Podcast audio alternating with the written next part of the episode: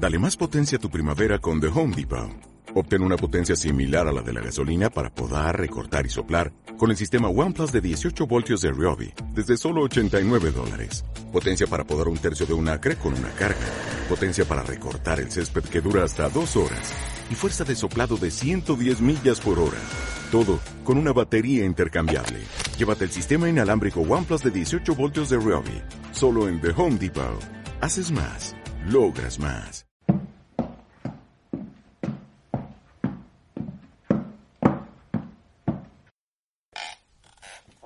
Siempre la primera vez es un poco más nerviosa. No sé si te ha pasado. Das nervios, te pongas las veces que te pongas, ¿eh? ya te lo digo. Y déjame decirte que han pasado 11 episodios para que vuelvas. Estamos en el episodio 16, Cruz. ¿Qué tal este tiempo? Bueno, en este tiempo, bien, mucho trabajo, gracias a Dios.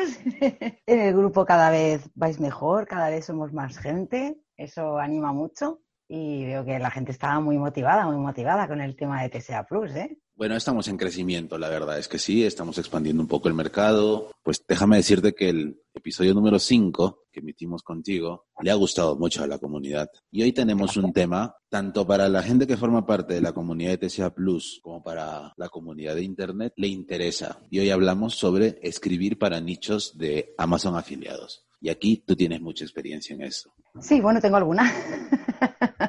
¿Qué quieres que te cuente de escribir pues, nichos para Amazon afiliados? Vamos a ver. Pues no se diga más y empecemos. ¿Qué te parece? Sí, sí. Pues aquí empieza Antena Plus.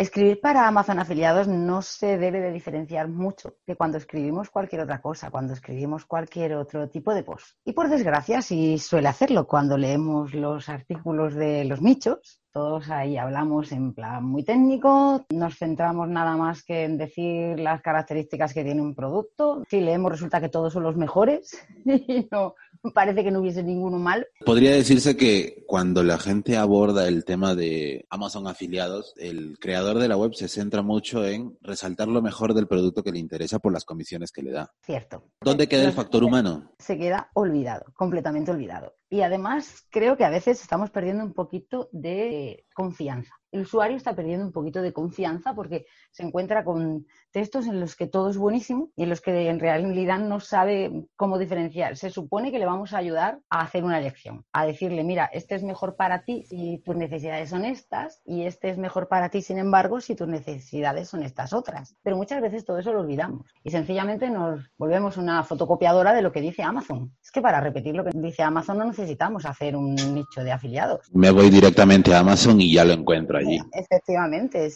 para tener una lista así de las características, yo voy, cojo la ficha de técnica de Amazon, la ficha de producto y ya lo leo. Me pongo en la piel de un usuario, del público. ¿Qué tendría que ver yo en algo que diferencie a una página de producto de Amazon de una review o de una página de alguien que es afiliado de Amazon? Yo creo que lo primero que las personas buscan es que le contemos nuestra experiencia. La mayoría de los nichos de afiliación, yo encuentro que todos hablan en plural, nosotros. Parece que es que tuviese que haber una gran compañía detrás de eso. Yo en mi experiencia he notado que la gente que enfoca esos nichos de afiliación como si fuesen un blog, como si fuesen una persona que cuenta sus propias experiencias, les funciona muchísimo mejor, genera muchísima más empatía en la gente si da igual, si todos sabemos que no vamos a probar todo lo que tiene Amazon, pero tenemos que contarlo como si lo estuviésemos probando. Entonces tenemos que investigar mucho en las opiniones y en las críticas que se dejan en la página de Amazon para saber los pros y los contras, para saber los defectos y, las cositas que la gente te dice. Además, la gente muchas veces te da información y muchas veces de ahí puedes sacar información que no viene incluso en la ficha. Y eso es lo que yo busco. Yo busco que a mí una persona me diga que esto me sirve para esto, pero que si le acoplo tal cosa, me va a servir para esto otro. Porque eso no me lo han contado en la ficha. Eso es un trabajo de investigación que tú has hecho leyendo otras muchas opiniones. Ese plus de ayuda, pero además de ayuda de tú a tú, volvemos a lo mismo, como hablábamos ya en el otro capítulo, de ayuda de, de amigo a amigo, cuando hablas tú, o sea, yo, yo como yo, y te cuento lo que a mí me pasa,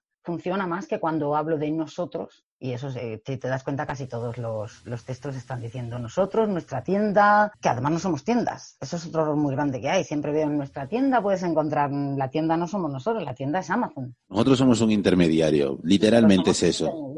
Nosotros tenemos que poner un plus y nuestro plus es ayudar a las personas. Y repitiendo lo que hace Amazon, no les ayudamos. A ver, ya que hablas del tema del plus, pues tienes que verlo desde la perspectiva económica también, porque si Hacienda te cobra por facturar por lo que haces por Amazon, pues cúrratelo, da algo que le aporte valor a la gente. Y creo que por ahí va. Un poquito de ciertas estrategias de neuromarketing o neurocopywriting para aumentar las ventas. Pero, pero, no nos lancemos en el spoiler porque eso es el tema del siguiente episodio. Lo que veo que es muy importante es que tienes que ser diferente. Y aquí es donde más importante es el ser distinto. ¿Para qué van a entrar en tu nicho, en tu web, si hay siete que estáis contando lo mismo? Estamos todos contando igual y de la misma manera. Todos hablando el mismo lenguaje, todos sacando los mismos puntos, porque la tuya entonces. Tú tienes que dar algo más, aunque sea el modo en que lo cuentas, aunque la única diferencia esté en la forma en que la cuentas, o en que metas anécdotas, o en que pones alguna pequeña historia personal, algo que sea diferente y que haga que la gente te quiera leer a ti en vez de leer a los otros ocho resultados que aparecen en la set de Google.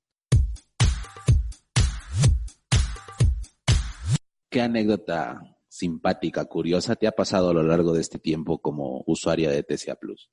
Bueno, pero un total descubrimiento, porque eso era para verme a mí antes, yo creo que como todos. Un poco perdidos. Perdiendo horas y horas y horas en buscar los productos, en los así, en maquetar, y ahora haces así, ¡pum! Lo primero que me pasó es que yo me puse como una loca. ¡Uy, qué bien! Y empecé a meter productos, a meter productos, a meter productos y un poco más y me bloqueo el TSA porque aquello no era normal. No me salen, no me salen, que me iban a salir. Se había elegido lo menos 40 productos.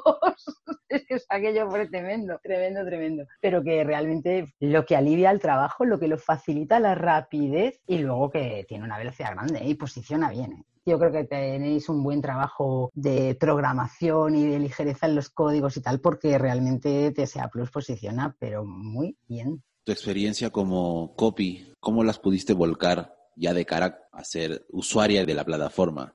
Bueno, pues creo que sencillamente, pues eso, en mi punto de vista de cómo enfocar los contenidos, de cómo dirigirme a las personas como personas a no querer aparentar ni que soy una tienda ni que estamos 18 detrás porque yo no soy ni un buenos y baratos ni nada de eso. La gente cuando viene a leer mis web viene a que yo le cuente qué me pasa cuando pruebo un producto o la opinión que tengo o porque lo ha comprado mi amiga o porque tuve la ocasión de verlo en tal feria. Eso es lo que yo creo que a la gente le gusta, en mi caso particular. Hablas de entrar en el tema de la afinidad con el usuario, ¿verdad? Con el visitante. Claro, ahí hay mucha gente grande, entonces o tú eres una algo distinto que la gente pues que le guste, sencillamente pues a lo mejor como lo haces tú. Es que las personas somos así, las personas nos movemos por confianza y por empatía. Y cuando somos pequeñitos, porque cuando nosotros empezamos todos somos pequeñitos, ni no somos ninguna gran web, pues tenemos que buscar ese puntito que sea distinto y que nos ayude a que haya un grupo de usuarios que les guste como tú se lo cuentas. Y entonces que vengan una vez detrás de otra, interactúan contigo y que te hagan todas las preguntas. Es muy importante que cuando te hacen consultas tú las respondas y que las respondas honestamente Luego, inteligentemente también, lógicamente, para meter todo lo que puedas de enlaces y de palabras y tal que te ayuden a posicionar más, lógicamente. Pero sobre todo, honestamente, que cuando no lo sepas, le digas, mira, pues yo en este momento no lo sé, pero voy a buscar la información para ti y en cuanto la tenga, te la voy a traer y que lo hagas. Yo he llegado a escribir y a hacer consultas directamente a las fábricas de un producto por algo que, un cliente no sabía, que no lo encontrábamos en las fichas, por alguna característica técnica, alguna cosa, y esperar esa respuesta. Y una vez que he tenido esa respuesta, he contestado. He dicho, mira, he escrito tal y esta es la respuesta que me han dado. Llevar el marketing de afiliación un paso más allá de una simple reseña. Si queremos hacer un producto sostenible en el tiempo, si nosotros queremos que nuestra web no sea una web de ahora y mañana hacer otra, sino que sea una web que se mantenga en el tiempo, tenemos que ir creando una comunidad detrás. Igual que si fuésemos una tienda online normal. Hay que crear esa comunidad y en eso hacer también artículos de blog y hacer cosas que suman a lo que es el, digamos, el contenido fijo del TSA ayuda mucho. En el episodio 7, Rubén Alonso nos comentó sobre el tema de llevar una estrategia de contenido y de blogging un paso más allá para encaminar el tema de marketing de afiliación. Y aquí nace una duda, o mejor dicho, nace un concepto que es la parte del componente emocional y la psicología del consumidor. ¿Cómo has visto tú la evolución de este punto concreto en relación al marketing de afiliados y a Amazon concretamente? A ver, desde mi experiencia personal, yo sé que esto no vale para todo el mundo, porque sé que también hay web que están muy bien posicionadas, muy fuertes, están arriba y ya con eso muchas veces les basta. Yo, digamos que esto lo planteo para mm, la mayoría de la gente, que quieras que no, empiezas y te tienes que abrir ese hueco. Y ahí yo he comprobado que la gente cada vez más queremos volver otra vez a olvidar que aquí hay una pantalla y a que nos traten como personas. Y cuando nosotros sentimos por lo que una persona transmite, por lo que una persona lee, que te está hablando a ti mismo, que te habla de tú, que te habla como una persona, solemos prestar mucha más atención. La conversión aumenta mucho, eso te lo digo, ¿eh? la conversión aumenta, pero una gran barbaridad. No es lo mismo hablar de forma general a decirle a alguien, oye, esto te conviene. Pero decirle además esto te conviene por esto. El por qué. a ti te conviene esto por esto. O en mi opinión te conviene esto por esto. No vale solamente decir, es que esto es lo mejor o esto es lo que tienes que comprar. No, te tengo que dar los motivos y las razones por las que la tienes que comprar los beneficios, lo que va a hacer para ti, lo que va a suponer mañana cuando tú estés disfrutando de ese altavoz, ¿no? Que dijimos aquella vez ¿Te acuerdas que te puse el ejemplo del altavoz y el chico allí disfrutando de la fiesta? A la gente tenemos que crearle imágenes en la cabeza. Cuando queremos vender un producto necesitamos conocer a fondo, a fondo, a fondo la motivación que tiene esa persona para comprar un producto. Lo puede estar comprando por una necesidad, pero lo puede estar comprando para presumir junto a los amigos o lo puede estar comprando porque tiene una necesidad de seguridad muy grande para su casa, por ejemplo, ¿no? Esa la tenemos que conocer. Conociendo esa motivación, atacaremos las emociones que le llevan a eso. Desde el punto de vista comercial, las personas consumen motivados por uno de dos factores.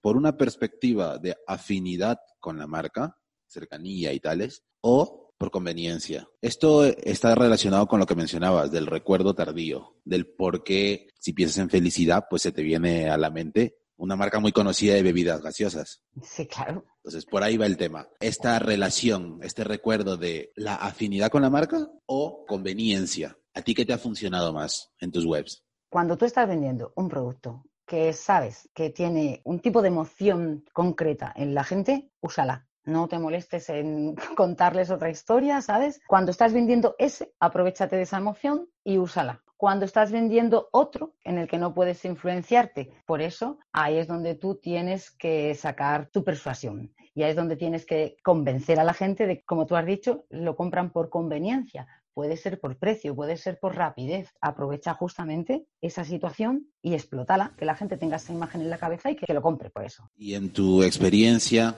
¿qué diferencia has podido encontrar entre el beneficio y la ventaja de un producto de nicho? Realmente esa es la guinda del pastel, ¿vale? Beneficios. Vende siempre beneficios. Céntrate siempre en los beneficios, porque los beneficios apagan las emociones. Con los beneficios conseguimos que la persona se sienta ya en posesión de un artículo o disfrutando algo. Y en el momento que esa emoción la siente o es capaz de imaginarse en su cabeza, de verse a sí mismo ya con ese producto en la mano, eso se le va a quedar grabado en la memoria. Entonces ya quiere eso. Ahí surge el deseo. Lo quiero hoy, para hoy. Y eso Amazon lo ha sabido explotar porque con los diferentes programas que tiene ha llevado el e-commerce mucho más allá. y a nosotros como afiliados nos conviene porque el sentido de urgencia, de disponibilidad casi inmediata juega a favor, más en países desarrollados. Cuando tú eres capaz de poner una imagen en la mente de un usuario, tú tienes el 90% de la venta hecha. Y ahí es donde tenemos que ir con nuestra escritura y con nuestra tal, a conseguir que esa persona se imagine ya en posesión de lo que le estamos vendiendo.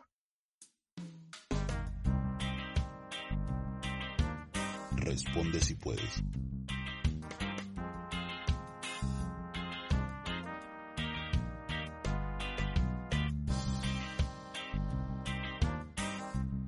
Antonio de Twitter pregunta, ¿qué es copy para Amazon?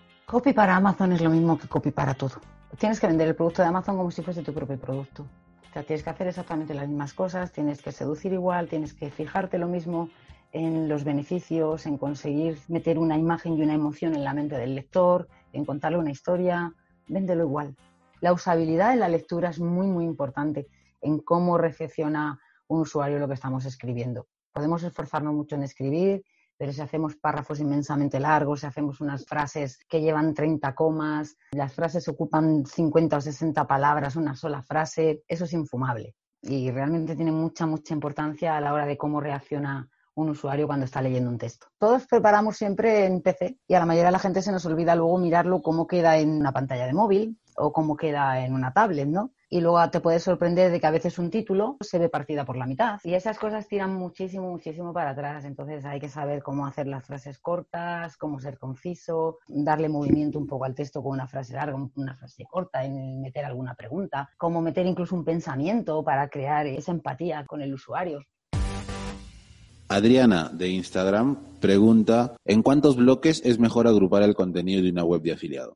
Un poco abierta esa pregunta también. Eso mismo estaba yo pensando. Tú eres la experta, pero creo yo que eso depende mucho del el nicho en el que estés y el producto del que vayas a hablar. Depende del nicho, depende del producto y depende incluso de la tipología de artículo que tú estés haciendo. Si tú estás haciendo una review de un producto, no es lo mismo que si estás haciendo una comparativa, no es lo mismo que si estás haciendo un artículo de blog, que es lo que falta mucho en los nichos de afiliación y que son muy potentes. Y es lo que tú dices, luego además depende un poco del artículo, depende del público.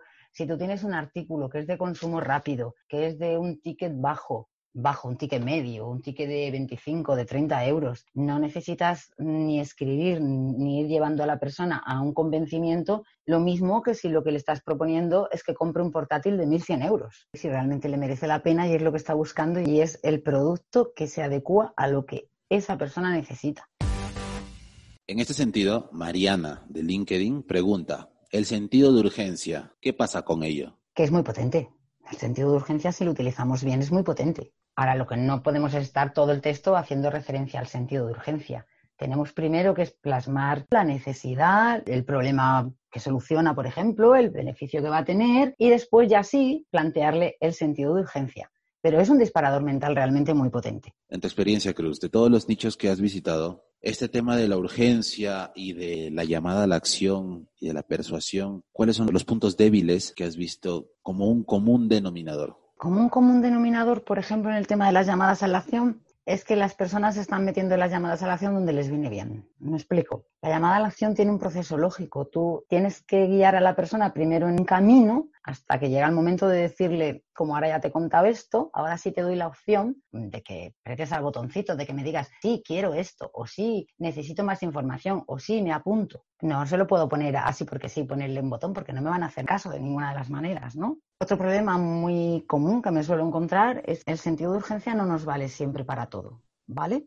El sentido de urgencia no es útil en todos los casos. Y volvemos al mismo ejemplo de antes. Si yo tengo que gastarme 1.100 euros en un ordenador, el sentido de urgencia me servirá si estoy en una fase ya en la que ya estoy diciendo que ya sí, ya sé lo que quiero y es en este momento en el que lo quiero comprar. Pero si yo estoy en una fase anterior en la que todavía estoy buscando la información y en la que tengo todavía que comparar productos y en la que tengo que ver qué hago, no me va a valer. Ahí entra la primera etapa, ¿no? Esto de me captaron la atención, pero primero necesito nutrirme el famoso nurturing del embudo. Es que a final de cuentas, un texto tenemos que pensar que es prácticamente como un embudo de ventas. Nosotros tenemos que captar la atención, tenemos que ir llevándolos y guiándolos y al final es cuando nosotros le decimos, ahora que estás preparado, haz esto. Y una vez que le decimos haz esto, ahí ya podemos utilizar el sentido de urgencia, podemos utilizar el de la pérdida, podemos utilizar muchos. Pero si no hemos hecho antes el proceso de guiarle, no nos va a servir ningún otro que hagamos. No nos va a servir ni poner 20 CTAs, ni nos va a servir decirle cómpralo ahora que se termina o aprovecha este 20%. Cuando estemos vendiendo producto de impulso, sí, ahí, por ejemplo, es muy fuerte.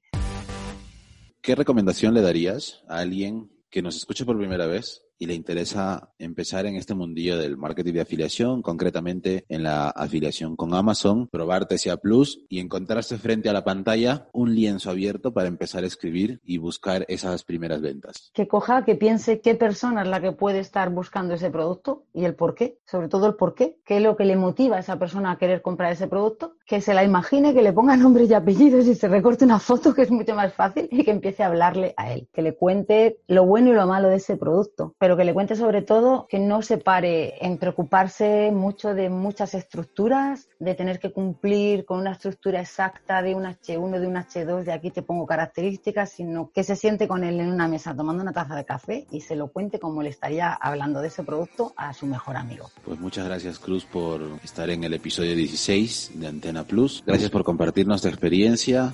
Muchas gracias Jordan por haber podido compartir este ratito contigo y encantada de verdad de intentar ayudar en la medida que pueda. Una vez más, a toda la comunidad que nos escucha, los invitamos a sintonizarnos el próximo jueves. Muchas gracias, nos vemos la semana que viene. Adiós.